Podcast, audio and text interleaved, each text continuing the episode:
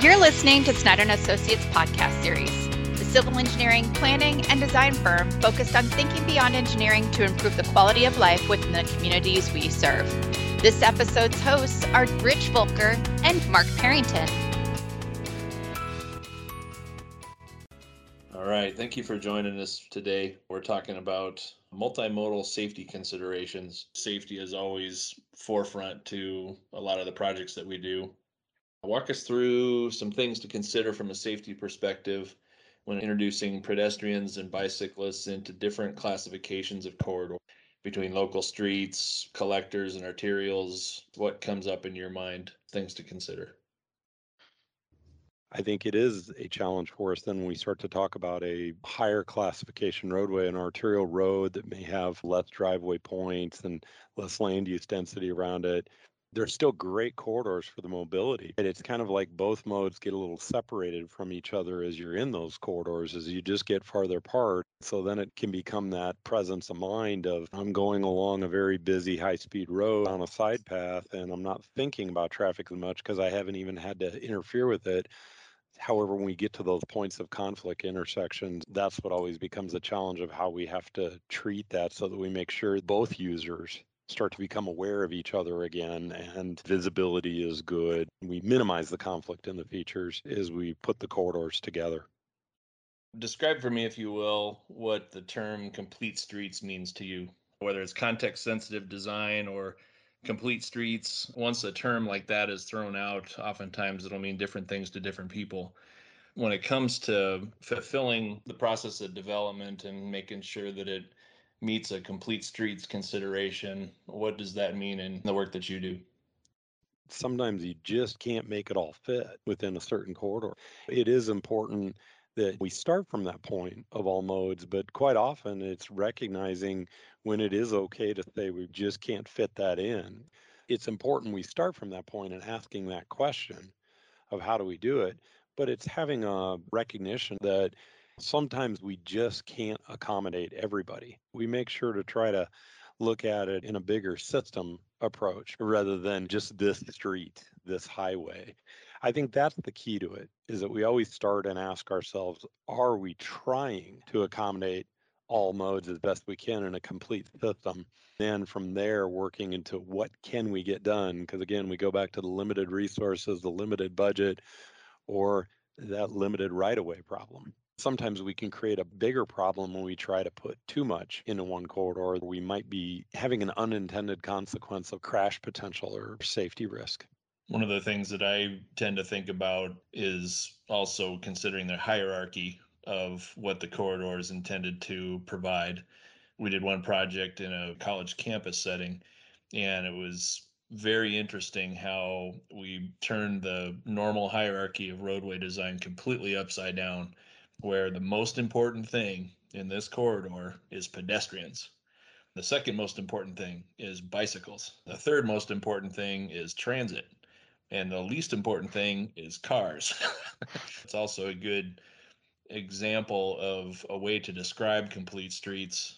It's how you're making your decisions. You have certain goals for your project, you have constraints to work within okay, now what are you going to use for decision making? What is important that this corridor provides? When we zero in a little bit more on bicycle accommodation, there's been uh, evolution of bike accommodation on roadways, starting with just painting a solid white line, calling it a bike lane, giving them a little bit of room at the gutter line, and calling that bike accommodation. What we come to find out is there's a perceived safety as well that lends itself to different types of accommodation. Why don't you talk a little bit about that? When we start talking about complete streets multimodal, is we are dealing with quite a variety of vehicle shapes, whether that vehicle is just a person walking or maybe skateboarding, they don't really have a lot of protection. It's important that we understand and we work with that context. That's something I think we try very hard to do for the clients we are working with again, I think the public's recognition of something and how they deal with it, as well as the user of some of these facilities. It's important to us when we bring that all back around to the safety of how we do these things, of how we think it fits the context of the area, it fits the context of the users in their understanding.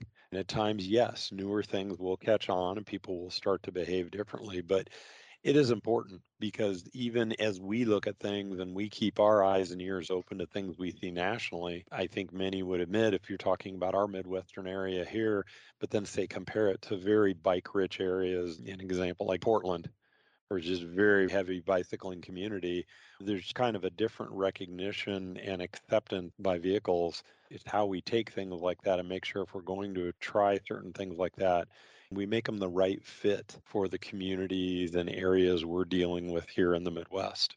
There's also the type of bike accommodations that we get into with shared use lanes. And then most recently, we've been into the experimental process on the advisory bike lanes and everybody else i'd be curious as to when do you think that shared use is appropriate because with the shared use marking there's a little more flexibility when you talk about the courtesy of how cars pass the bike on the street and how much room there is and how much perceived safety there is talk a little bit about what some might consider lesser accommodations but can actually be quite functional and safe I think some of these shared concepts that we've talked about, they're very appropriate where again we run into, into the budget issues that we have. At times we're dealing with maybe community areas where reality is it's an older area.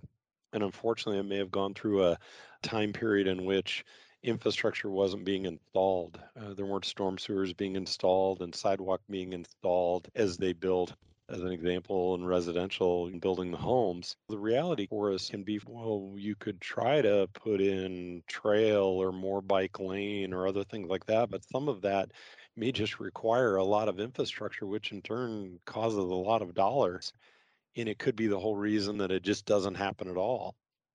I think our approach is signing and marking in this example, it can be an excellent one in that you can still accomplish some goals to provide accommodation. And again, that point alluded to earlier of, you know, just kind of the awareness of having those markings and signs out there to say it isn't going to be this one off you might encounter a bicyclist out here.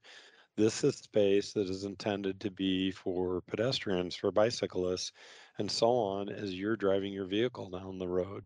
It's that awareness that I'm sharing this corridor with other modes of transportation and I need to be heads up to it. Let's talk a little bit more about streets, collector or arterial, and up from there. More major corridors that have some level of bike accommodation on them.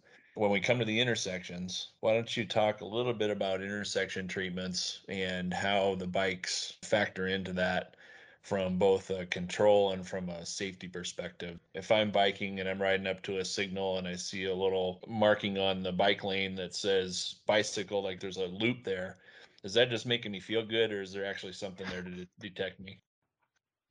Bike boxes gets you out there where it puts the bicyclist in a greater viewing point for any drivers and vehicles, as well as allows bicyclists to get in a point where they can better see and judge what type of vehicle activity is going on, what type of conflict could be approaching. If we're talking about bicyclists, most people out there on a bike, even the fearless, know if they decide to take the risk and take on a motorized vehicle coming down the road, well, you kind of know the laws of physics and what's going to go wrong if that happens. It's important, even if it is a side path on a very busy corridor, we bring them to an intersection. We give them an opportunity to see vehicular traffic that's out in travel lanes when they make a decision, like if they are at a signalized intersection and waiting for that moment. But we have things like right turn on red that can lead to conflict. Drivers and cars are negotiating a lot of things as they're trying to understand when they can do what they want to do, make a certain turning movement. And it's adding another element in there for the bicyclists, their ability to also see those vehicles clearly and be seen. That's an important thing. And it can get into the context things where perhaps with an intersection, beyond some of the specifics they were mentioning, maybe we're at more of a trail crossing type place, features, rectangular rapid flashing beacons, things like that that might suggest heads up to the motorist that bicyclists may be present coming across but it also is kind of a key opportunity to provide bicyclists as a point where they can make sure, okay, can I see everything well so that I can go ahead and make this crossing maneuver? Both people traveling down the road, down a trail, down a path, whatever it may be, uh, they've got equal interests in their mind as to where they're trying to go, how fast they're trying to get there. They're just trying to do that safely at the end of the day. So, a lot of key things for us when we look at an intersection, we may want to do things with some raised islands or other things to separate, to provide maybe we break a crossing up into two or three movements to get a pedestrian or bicyclist across a big busy intersection. I mean, just because you have a large intersection doesn't mean you can't get these other modes of travel through that intersection in a safe and efficient manner. Just all that give and take that we have to put into our intersection designs or corridor designs to balance everything out. All the Midwestern states have fairly significant trail systems going in, and that's also a favored bicycle accommodation in metro areas is to when you have a trail route that you'll end up with a side path accommodation. Talk a little bit about the challenges that come in when you're getting to a signalized intersection of accommodating a side path safely. I think the physical nature of how we lay out some of these side paths, sometimes we're very lucky in that we have a large corridor right of way because we are dealing with a highway route, higher speed, and so we've got a lot of room. We tend to locate the side path, we have it back at the edge of the right of way line, which is great. It makes for an enjoyable experience. Speaking as a bicyclist, I enjoy it. You get out there and you're able to get moving. But I think what we do in reference to the comments about when you approach the intersection is it's as simple as us just putting a little bit of realignment in that trail to then pull it up tighter into the intersection. Sometimes we see things with side paths that get built and you know, just kind of oh the side path is 25 feet away from the edge of the road and we just keep barreling it all the way through the corridor the same way. It may even just be a smaller lesser intersection that's just a stop sign but you can kind of create this situation where that path if you just let it go parallel and cross it back farther it may be at a point that puts it in a bit of an awkward situation as to awareness for those approaching the intersection. They see a stop sign ahead, but the trail's in advance of it. And so the crossing, and so they're not thinking about it.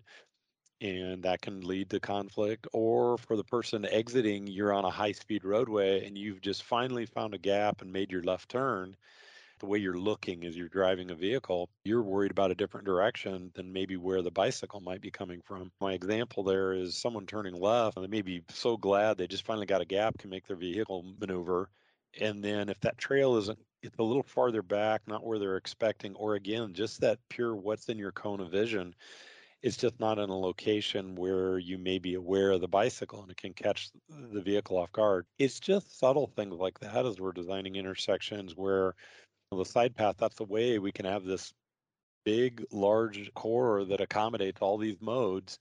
But when we bring it to these intersection points, well, guess where we have the conflict? When we start crossing over everybody's path, it can be little things like that, as simple as well, let's let's put a little curve in that trail and tuck it up closer to the road for that crosswalk, for that cross bike. We develop something like that. Again, it gets everything to where it's in everybody's focal point of what they're looking at in their cone of vision. So just little things like that can mean a big difference in what we're doing.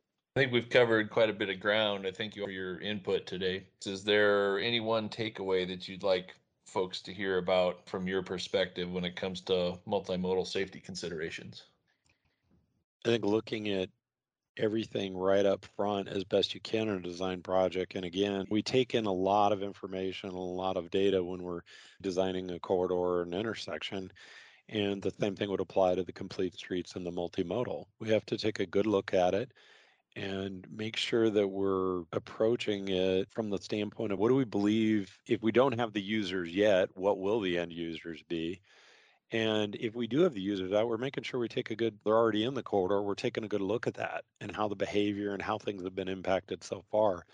Again, if we just stick to kind of standard templates and cookie cutter, if you will, things aren't going to be different with it. We have to take a look at that, just like we may examine, well, how many trucks and how big are the trucks going through an intersection?